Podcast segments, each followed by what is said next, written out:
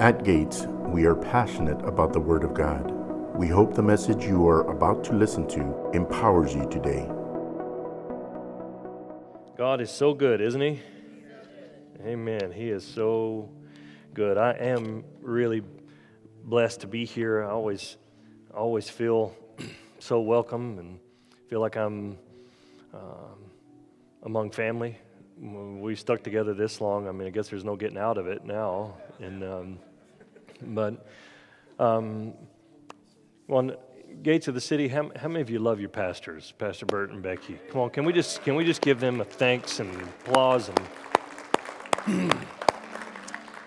they are they are two really incredible human beings, and um, I I, I think I might have mentioned this the last time I was here, but I, I, I teach a, a, leadership class. I've taught it in a couple of different Bible schools. But there's a, I have these 10 leadership things that, I, that I've learned from different pastors over the year. And, um, and, and one of them that, that I teach, I got from Pastor Bert. And, and I share it at these, at these schools. And, and it, without fail, it always seems like the one that I tell that he taught me is their favorite it's is uh, he and I were on the phone one day, and I was just talking to him. We are just talking about church, and he called just check on me and see how I was doing and encouraging me. And and and he said this. I don't even know if he would even remember, but he just said something so simple to me. He said, "Brandon, let me just tell you something. Whatever you do, do it by faith. If you're not doing it by faith, it ain't right. Do it by faith." And and so I, I talk about the importance of leadership by faith and these principles. And what that did for us is there was a man in our church that that we needed something, a piece of equipment for our church. And so I called him and I said, Look, we don't have the finances, but we have faith. And I just got off the phone with Pastor Bert, and he said, Do it by faith, so let's go do it by faith. So we went out to where this piece of equipment was that we needed, laid our hands on it, and called it into the kingdom of God. Two weeks later, a gentleman in our church called me and said, Hey, I was thinking we need this for the church, don't we? And I said, Yeah, we need it, but we don't, we don't have the money. He's on our advisory board. I said, We don't have the money. He said, Well, I, I'm just calling to tell you I bought one. I said, You did? He said, Yeah. He said, I need you to come pick it up. I said, Where are you? He named the exact store, the exact spot, the exact piece of equipment that we had laid our hands on. And he said, I already bought it. So I called the guy that was with me. I said, Did you tell him? He said, I hadn't told anybody. You told me I couldn't tell him because that's what I told him. I said, Don't tell anybody. We're going to watch faith work. And somebody went to that same store, led by God, bought that exact thing that he and I had laid our hands on because we got a word that just simply said, Do it by faith. And so I'm grateful to you, Pastor Bert, for, for, your, for your input in my life. It means a lot to me, and you mean a lot to me. And um, I'm glad that I have someone that I can joke with about the Texas Longhorns and the Sooners, who still is my friend afterwards. So I appreciate because people get a little touchy about that stuff. I don't know if you know that or not, but they do get touchy. They get touchy about it. Mm-hmm. I, I, I live with one of those. When it's when it's Texas OU weekend, I watch the game in the living room. She goes into the bedroom and then gets mad every time I clap. But she's with me tonight, and I'm really glad to have my wife Jennifer with me. And uh, my youngest daughter Macy is also with me. So glad Macy got to come. So, all right. does, does that time start now, or did it start when you? Okay, all right. Uh, well, we got a clock. Awesome. We got a clock. It's awesome. That helps me. Clocks are, clocks are good, you know, uh, they, they help keep us on time. Um, Pastor Roxanne, so privileged to see you tonight. It just it always always makes my day when I get it when I get a chance to see my friend. And so, uh, thank you for that. And uh, you know, we're we're of the same family and friends that there's no getting out of it at this point. and it's just it's just awesome to uh, to have to have you as a friend. So thank you. All right, um, can we pray real quick? Now that we've done joking and done all that stuff, let's let's pray spend some time talking about Jesus. How about that? Did you come talk about him tonight? We already sang about him, so let's talk about him a little bit, right? Let's pray. Father, we love you. We thank you, Lord, for your goodness and your grace. We thank you, Lord, that you are simply who you are. And as your word says, because of who you are, you're worthy to be praised, just because of who you are. And so, Lord, we've set our heart to you tonight. So we ask you, Lord, to speak to us. We believe that you have something to say. So we say, as the prophet Samuel said, Speak, Lord. We're listening. Reveal yourself to us. Transform us by your word and by your spirit tonight. Holy Spirit, lead and guide us to truth. Move in this place in the way that you do so well. Jesus, you are Lord of this time. And we give you all honor and all glory in Jesus' name. Amen. Amen. All right, tell your neighbor how pretty they are, real quick. Say you're good looking. Now, if there's if you don't know them, don't touch them. That's weird. Just just say I'm glad you're here. I love this. I love this theme of the of the commanded blessing. And, and I'm, I'm sitting there, and Pastor Bert started talking, and he kept talking, and he kept talking. I leaned over to my wife. I said, He's about to preach my message. And, uh, and so, uh, but at the same time, I'm, I'm glad to know that I kind of, I think I've landed in the ballpark of the idea. So that's always good. You know, you, I've been to conferences before and they got this theme, and you get this guy up there and he's talking about anything but that theme, and you think, did you even get the notes? Did you get the message of what we're actually talking about here? He's just off. I mean, it's good stuff, but he's just in the wrong, you know, he's, he's playing the wrong game.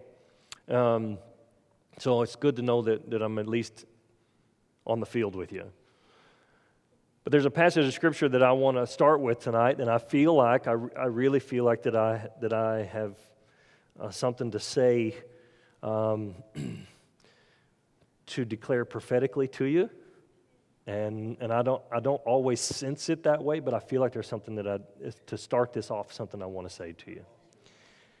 And, and Pastor Bert actually touched on it, which is, for me was only more confirmation. This is found in Luke chapter 4. Some of you are familiar with this passage of Scripture. Jesus walks into the temple and he takes the book and he starts reading from the book of Isaiah, which is Isaiah chapter 61. You can go to Isaiah 61 and read this as well. But in Luke chapter 4, in verse 16, it says So Jesus came to Nazareth where he had been brought up, and as his custom was, he went into the synagogue on the Sabbath day and stood up to read. Just a side note, this is a freebie. You might want to take an extra offering for this pastor, but let me just say it says that Jesus showed up in his hometown, and what did he do? He went to church. Why did he go to church? Because it was his custom. If it was a custom for Jesus, if Jesus felt like church was important enough for himself, how many of you would agree church is important for us? If it was Jesus' custom, it needs to be our custom. Amen. See that that yeah, amen. You're welcome, Pastor. now, obviously, I'm preaching to the choir, you're all here. But there may be people that watch this afterwards by video or listen to it audible, and they just need to know that these, those sinners need to get to church. Anyway, in verse 17, it says, And Jesus was handed the book of the prophet Isaiah, and when he had opened the book, he found the place where it was written. Now, some say that there was, there was a routine of, being, of scripture reading, and Jesus happened to walk in at the right place at the right time, and they handed him this spot. that may be the case. The way I read it is a little bit different. I mean, I, I, see it a little bit different. It says that he found the place where it was written. It didn't say that he found the place where the last guy left off. That means that he went to this place on purpose. He's trying to get a message, a specific message to us. That means that he opened the book and went, Nope, not that, not that, not that. Oh, oh, that's good. They that wait upon the Lord shall renew their strength. Not that. And he went by all of these incredible passages of Scripture in the book of Isaiah. Isaiah 54 9. God says, This is like the waters of Noah to me, and just as I swore that I would not flood the earth again, so I swear I will not be angry with you, and I would not rebuke you. But he, he said, No, not that. Not that. I've got to get to this.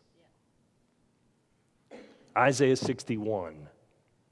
And here's what he starts reading The Spirit of the Lord is upon me, because he has anointed me to preach the gospel to the poor. He has sent me to heal the brokenhearted, to proclaim liberty to the captives, the recovery of sight to the blind, to set at liberty those who are oppressed, and to proclaim the acceptable year of the Lord. Then he closed the book and gave it back to the attendant and sat down, and the eyes of all who were in the synagogue were fixed on him.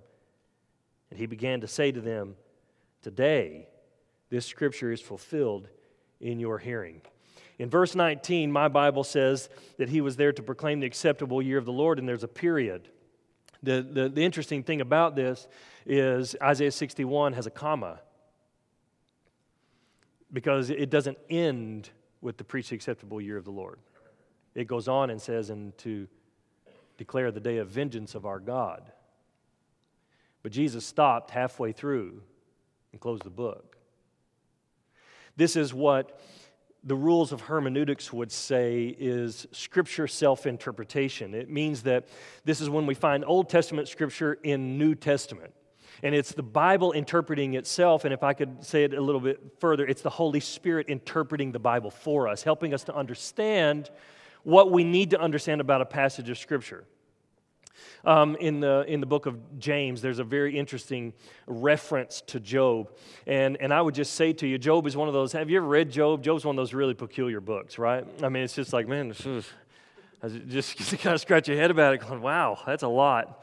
Um, let me give you a great verse of scripture from Job, though. Job 22, verse 28 says this If you declare a thing, it is established, and light shines on your way. So, what that means is if you'll just dare say some things out of your mouth, those words are going to go out into your future, and they're going to build an established place for you, and then light is going to start shining on your way to take you to the thing that you declared.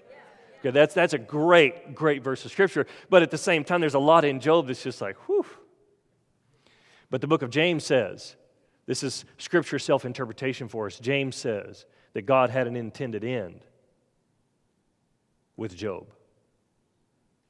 And he was intended end was to show that he was compassionate and full of mercy. So I just say to you if you read Job and you don't land at compassionate and full of mercy, you've read it wrong. Because the New Testament says how it's supposed to be interpreted. You're supposed to come out of Job believing that God is compassionate and full of mercy. Amen. Amen. This is one of those scripture self interpretations.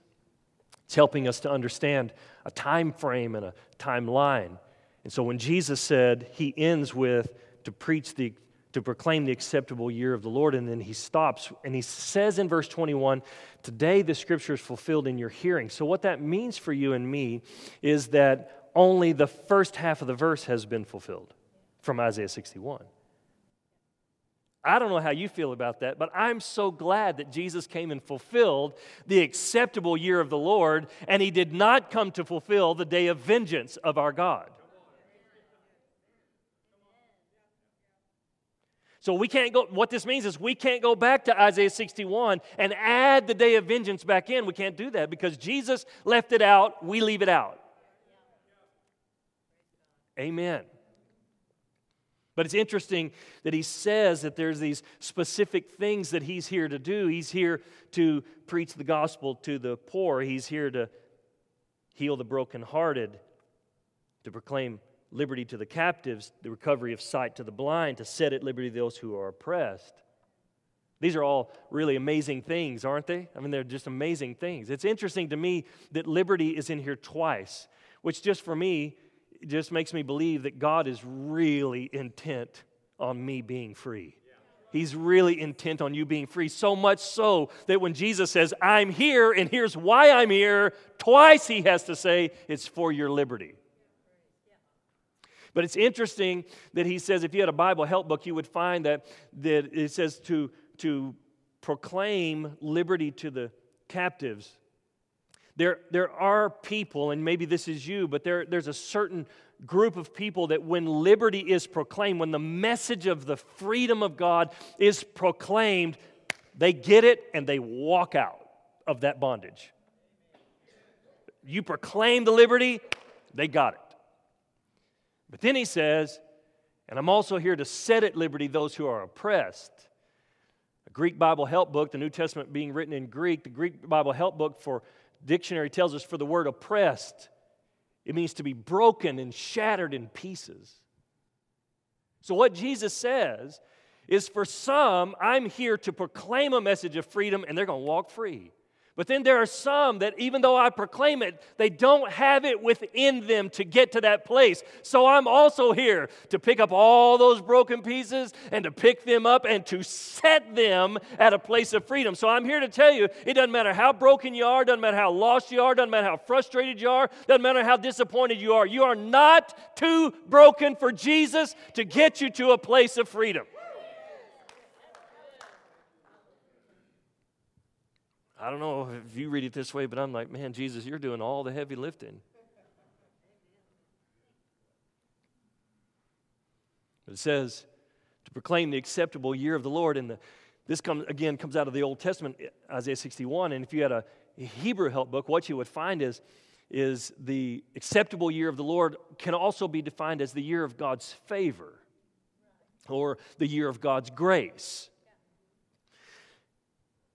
it is defined this way that it is the most blessed time where the free favor of God profusely abounds. This is what Jesus said is now established. This is now fulfilled. So, what that means for you and me is this it doesn't matter what they say about the economy.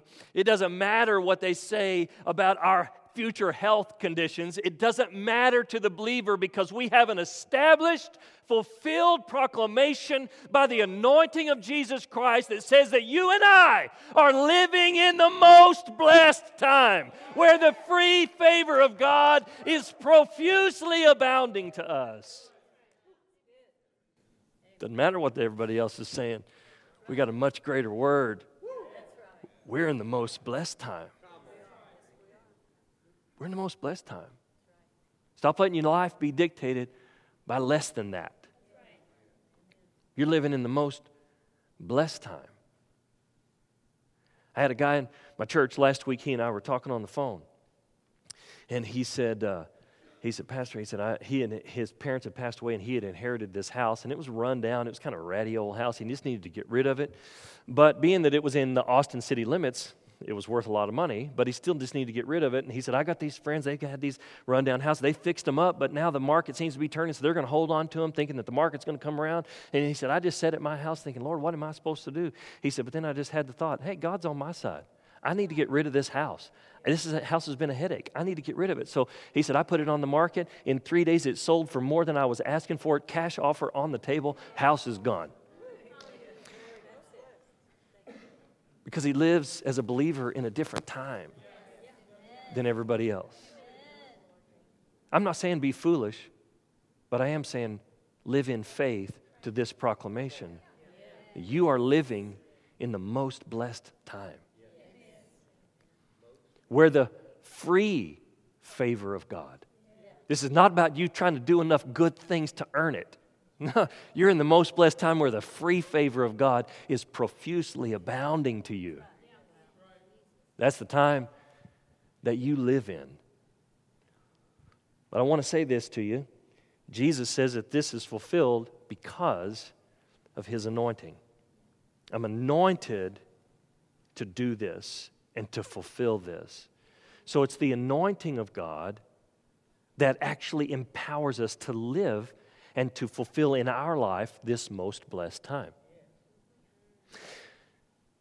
There is a voice in ch- church life, and I hear it from time to time, and it seems to kind of have cycled back around.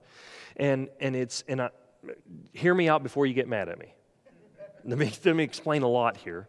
But there's a voice that, that says, that says, well, you know, the word, the, the, the name Christian has kind of a bad connotation in other parts of the world because of, you know, the abuses of some groups and, and, and people just don't understand Christians. So, so we're Christ followers. Okay. But I have a problem with it. I have a big problem with it. I don't have a problem with following Christ because I think we're all on that journey. But the word Christ was not Jesus' last name. The word Christ means Jesus, the anointed one.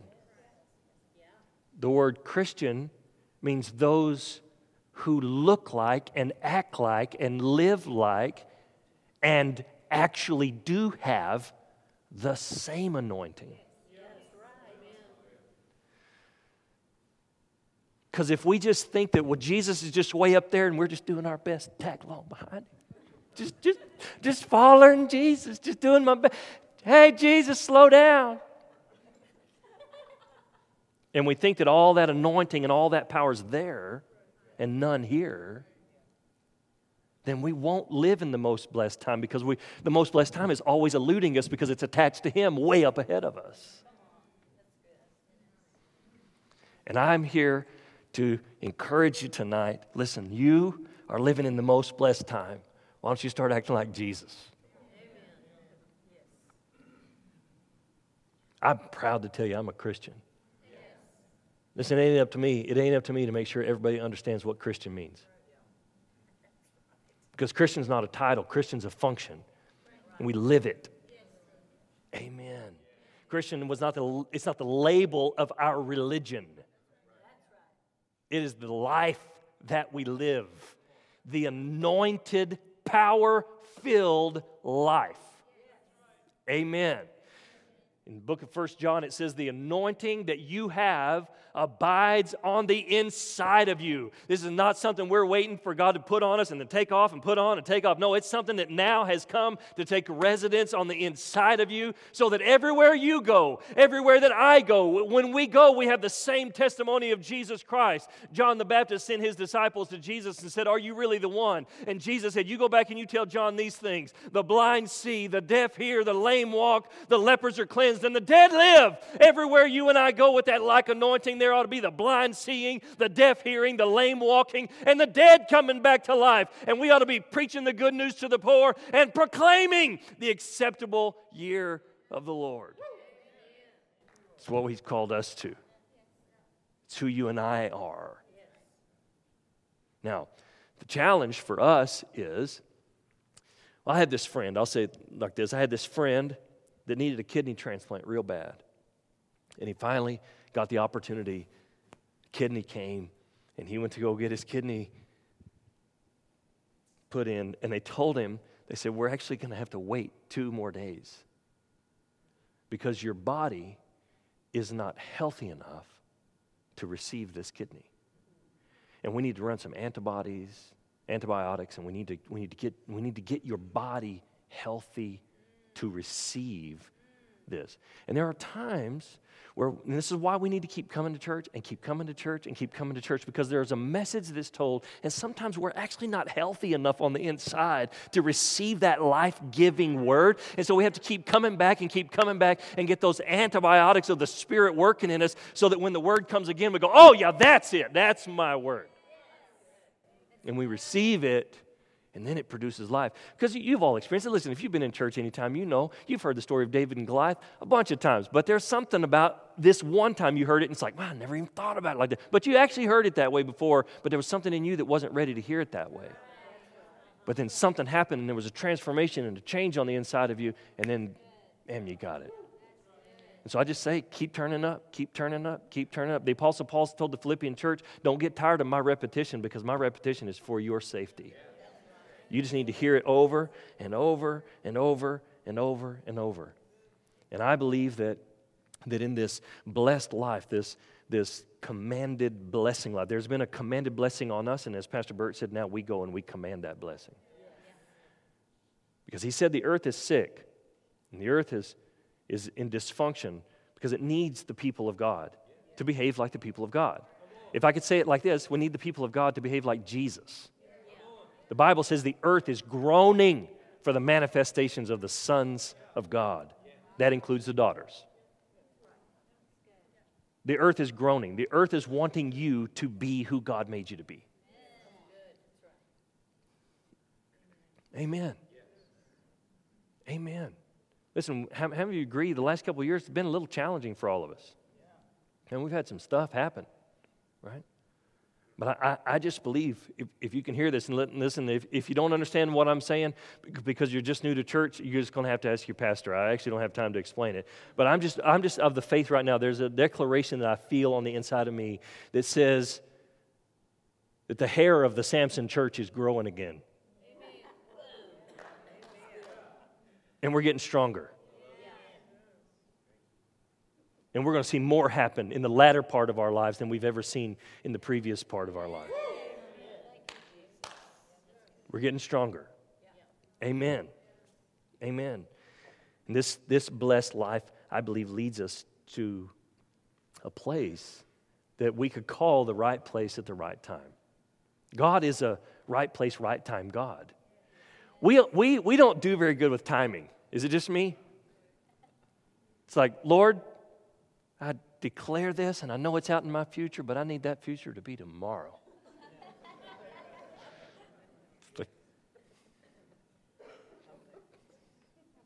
mm-hmm. Right now. Your word says now faith is. Yeah, it says now faith is the substance of things hoped for. Like those things are still out there. yeah, you got you to do it right now so that it, so that you will walk into it and it will show up in your future. But sometimes we want it microwave fast. We want to say it right now and have it right now.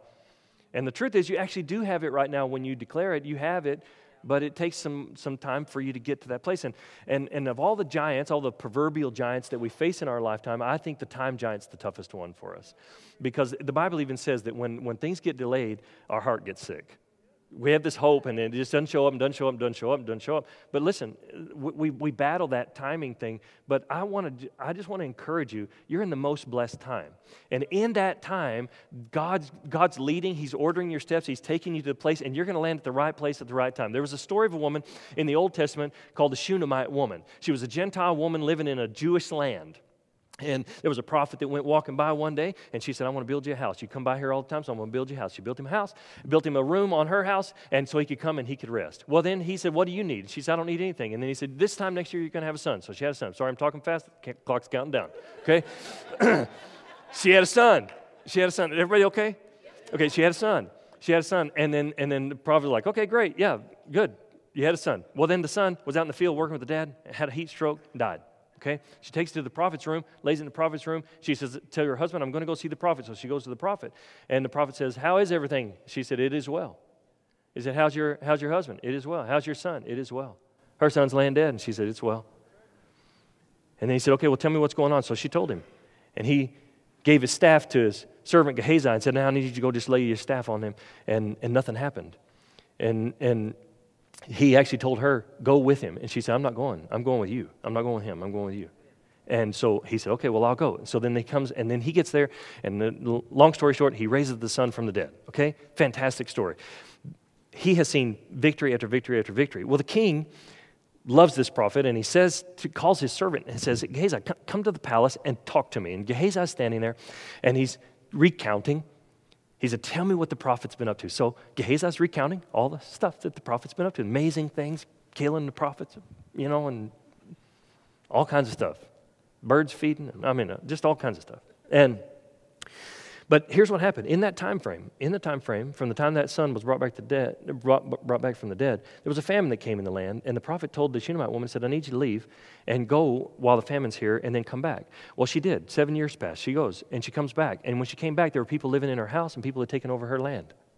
They were farming her land and moved into her house. Now, again, I'll say she was a Gentile woman in a Jewish land. Jewish people had moved into her house, Jewish people had taken her land, and there's a Jewish king sitting on the throne. What are the odds she's getting it back? Probably pretty thin.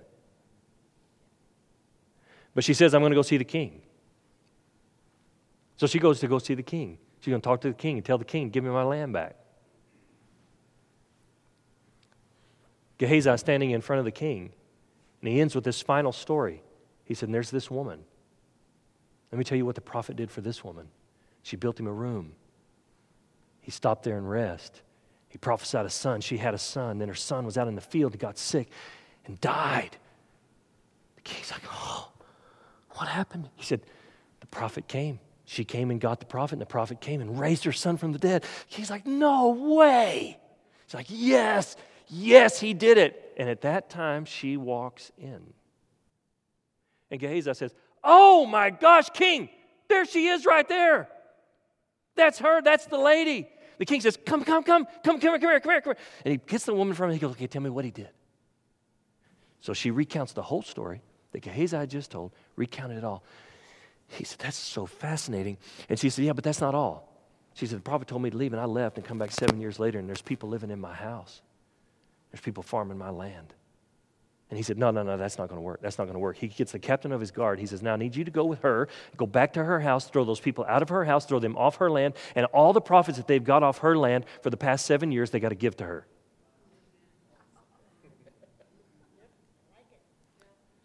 Was it just mere coincidence that she walked into the palace when Gehazi was telling her story? No. No, because God is a right place, right time. If you can receive this, I just want to say it this way there's somebody telling your story right now, and you're going to walk in at the right place, at the right time. And that thing that you've been believing God for is going to manifest because somebody's already speaking on your behalf to set that moment up for you. Amen? Amen. Our part in all of this, because we do have a part to play, we have a part. And Pastor Bert touched on it. And as soon as he touched on it, that's when I told my wife, I think he's about to preach my message. Our part is to participate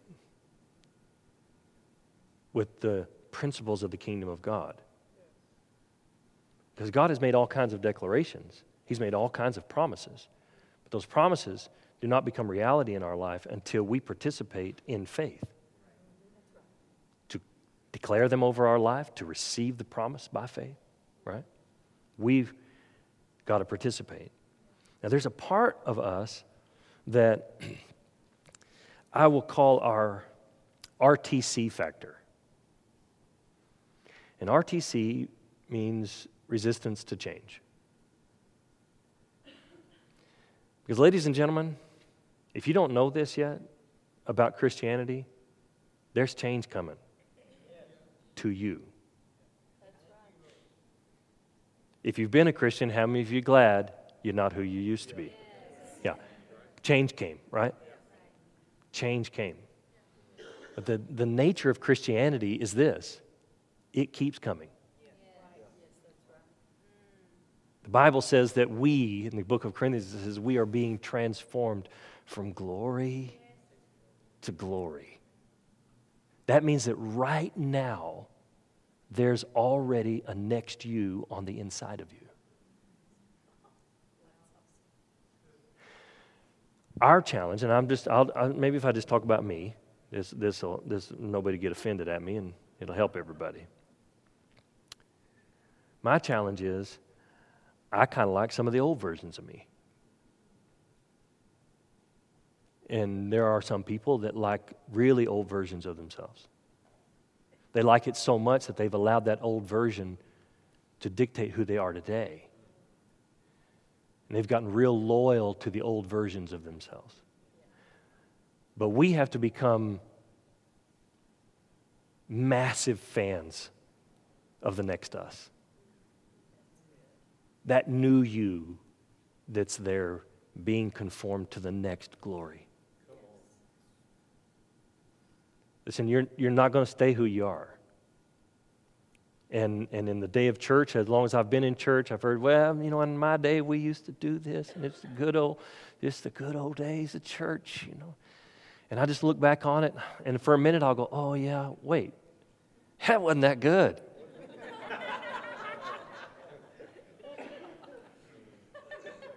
And I'm telling you, if you'll take a hard look at the good old days, they're not that good. They're not that good because there is a new, new that's this way. It's, it's found in the next new you that's going to come forth, in that next stage of glory. You're going from glory to glory. Now, sometimes we can't see it because of a couple of things. Sometimes it's because of what we've always been told, sometimes it's because of what we've always thought. The Bible says in Ephesians chapter 3 verse 20 that God is able to do exceedingly abundantly above all that you could ask or think. Now think just think about it this way as, as, as we we challenge the clock. Think about it this way Psalm 133 says, How good and how pleasant it is for brethren to dwell together in unity. It's like the oil poured over Aaron, it's like the oil on his beard, and it's like the dew of Hermon.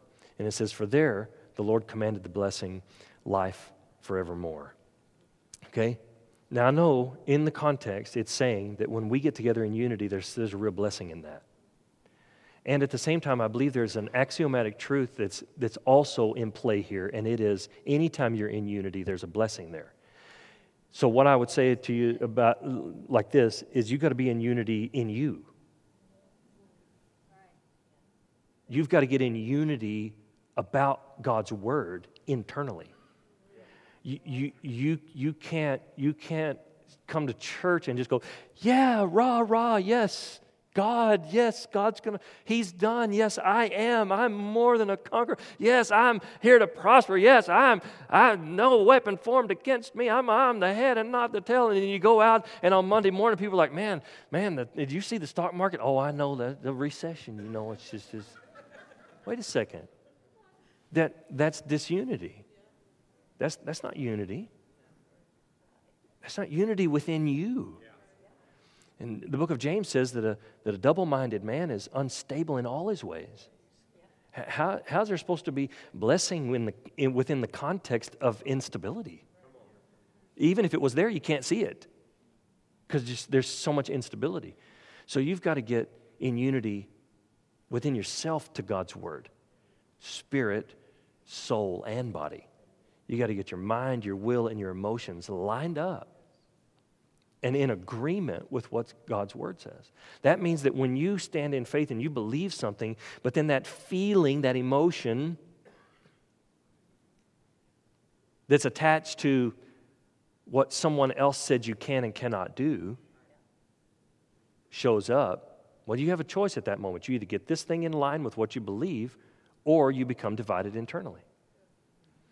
Um, I, I read a story about a scientist by the name of Robin Warren. It was June 11, 1979. He's in Perth, Australia. He's a scientist looking through a telescope and a telescope, a microscope, at a stomach sample, a sample of a human stomach. And he sees something, and so he starts showing it to the people around him. He says, Do you see this? And they, they couldn't see it. He magnified it a hundred times and they still couldn't see it. He magnified it a thousand times and only a few people could see it. And what he was showing them was, he said, I believe I see bacteria. Now, here's why that's a big deal in 1979. In 1979, science had already concluded that bacteria could not live in the human stomach because the human stomach is acidic, therefore it's sterile. Nothing can live in the human stomach. This is 1979. Nothing. But Robin Warren is looking at a sample that he sees live bacteria and he's trying to show people, and they can't see it. They said, You must have got a contaminated sample. So he got another sample, puts it in the, in the microscope. He sees it again. He said, I'm telling you guys, there's something here. Well, the organization he worked for said, We're not going to fund that because there's something bad wrong because science has already concluded. Science already knows. We've known for a long time the stomach is acidic, therefore it's sterile, nothing can live in it. Well, he started putting his own money in it and, and doing his research after hours. And in 1984, he met a doctor by the name of Dr. Marshall, who was a gastroenterologist. And Dr. Marshall was intrigued by the research that Dr. Warren had done and he said, let's, let's figure this out because Dr. Marshall was trying to find out what was the leading cause of stomach ulcers. And they put together this article, submitted it to a medical journal, and said, This is what our findings is.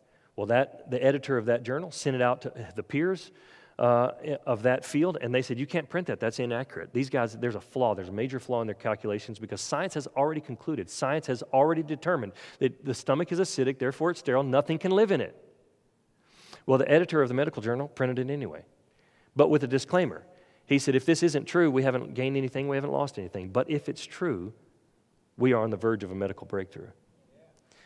Well, it turns out it was true.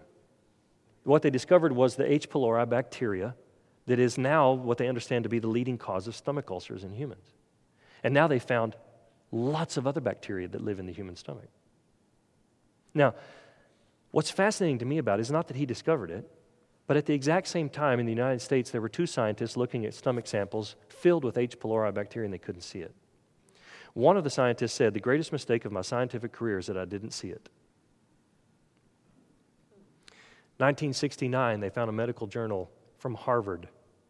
A guy saw it thought he had a contaminated sample and threw it out. 1920, another doctor, they found a medical journal where he found it, called it spirillum because he didn't know what else to call it, but disregarded it because he didn't understand.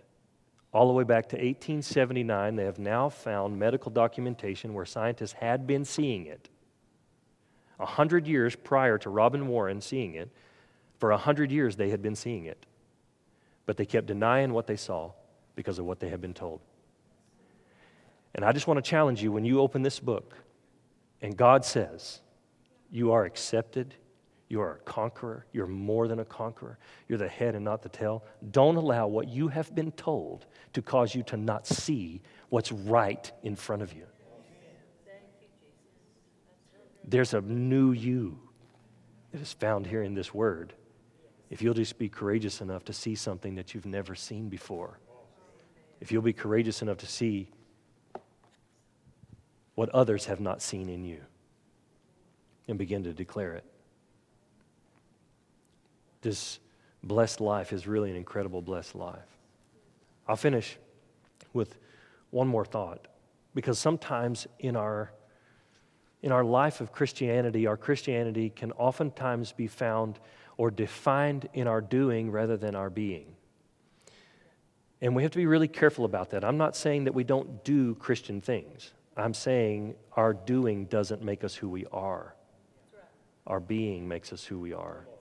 And our doing is the byproduct of who we have become. You know, oftentimes, Acts chapter 1, Jesus says that he was going to give the Holy Spirit and he would make, give you power. And it says, and then you would be witnesses to me in the Jerusalem, Judea, and the uttermost parts of the world. A lot of people read that and say, oh, the Holy Spirit's going to come on me so that I can do witnessing. But that's not what he said. He said, the Holy Spirit's coming on you so you can be. He didn't say he's coming on you so you can do.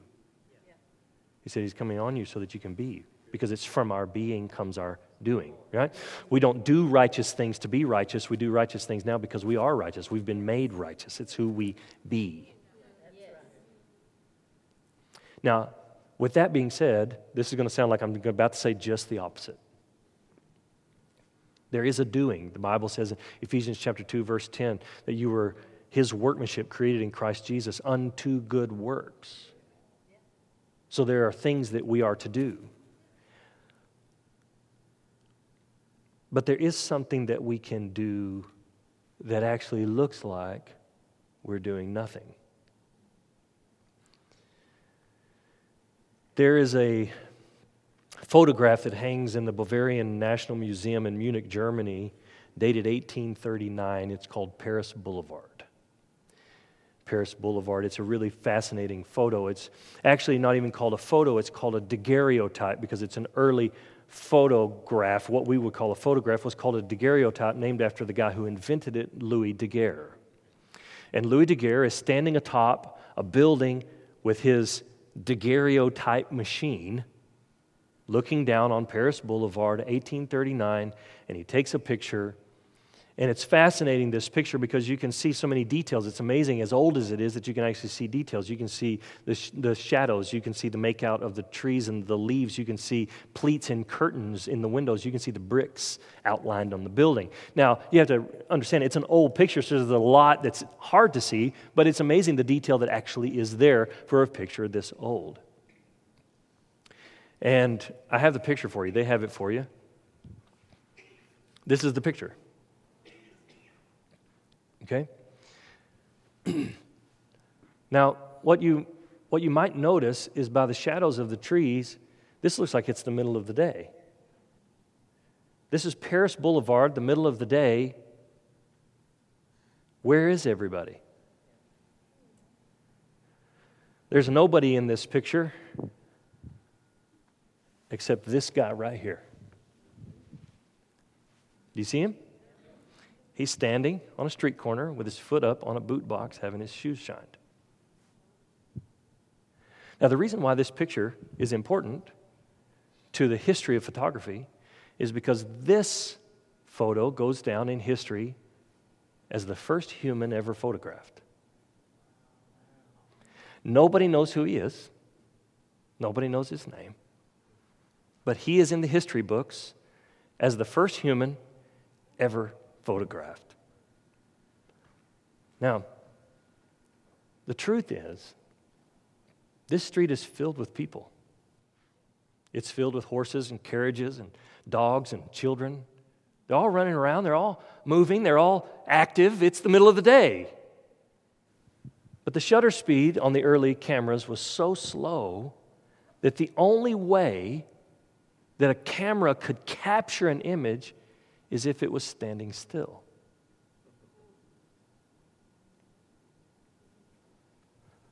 And here's what I want to submit to you. Sometimes the best thing you can do is stand still. And we don't like that in our day and age because we're so busy. We got this going on, got this going on, got this going on, got this going on, got this. Got to do this, this, this, this, this, this, this, this, this. Got to do this for God. Got to get. We, we, we think we're working for God, and we forget that we're working with Him. And the Scriptures say, "Be still, and know that I'm God." There's another verse of Scripture that says, "Stand still, and see the salvation of God."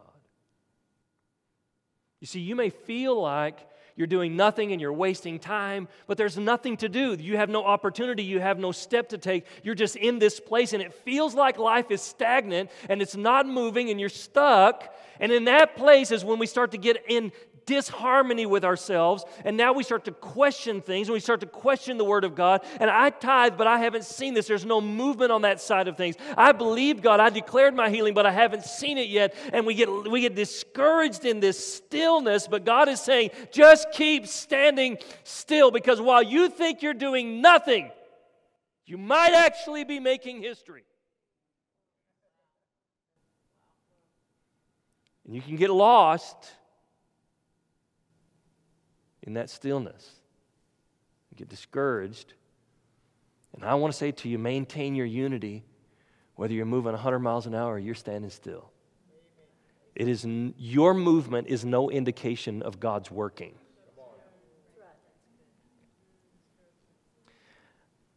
I think of a marching band. I, I, I, didn't go to a big enough school to have a marching band, but my kids are all been in marching band. And if you have a long row of musicians, and this line needs to make a turn, well, you've got this guy here on the pivot playing his trumpet. He's not going anywhere. But then you have this guy that is running as fast as he can. I don't even know how they keep blowing in the instrument while they're running out of breath.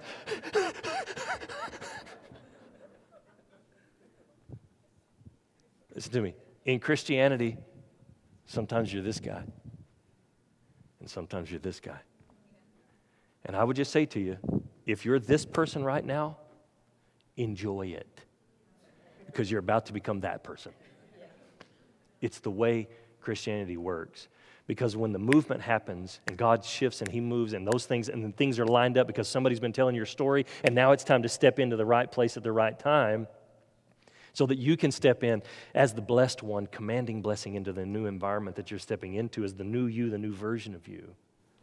And sometimes it's a fast pace. Enjoy the rest, get ready for the fast. Can you receive that? Yes. This is the acceptable year. Let's live like it is, shall we? Thanks for listening to today's episode. If you enjoyed it, we invite you to share it with someone in your life.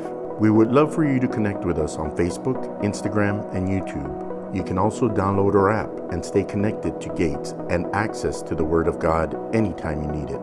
We are believing that the seed of today's word is going deep in your heart and that you always remember God is more than enough in every situation of your life.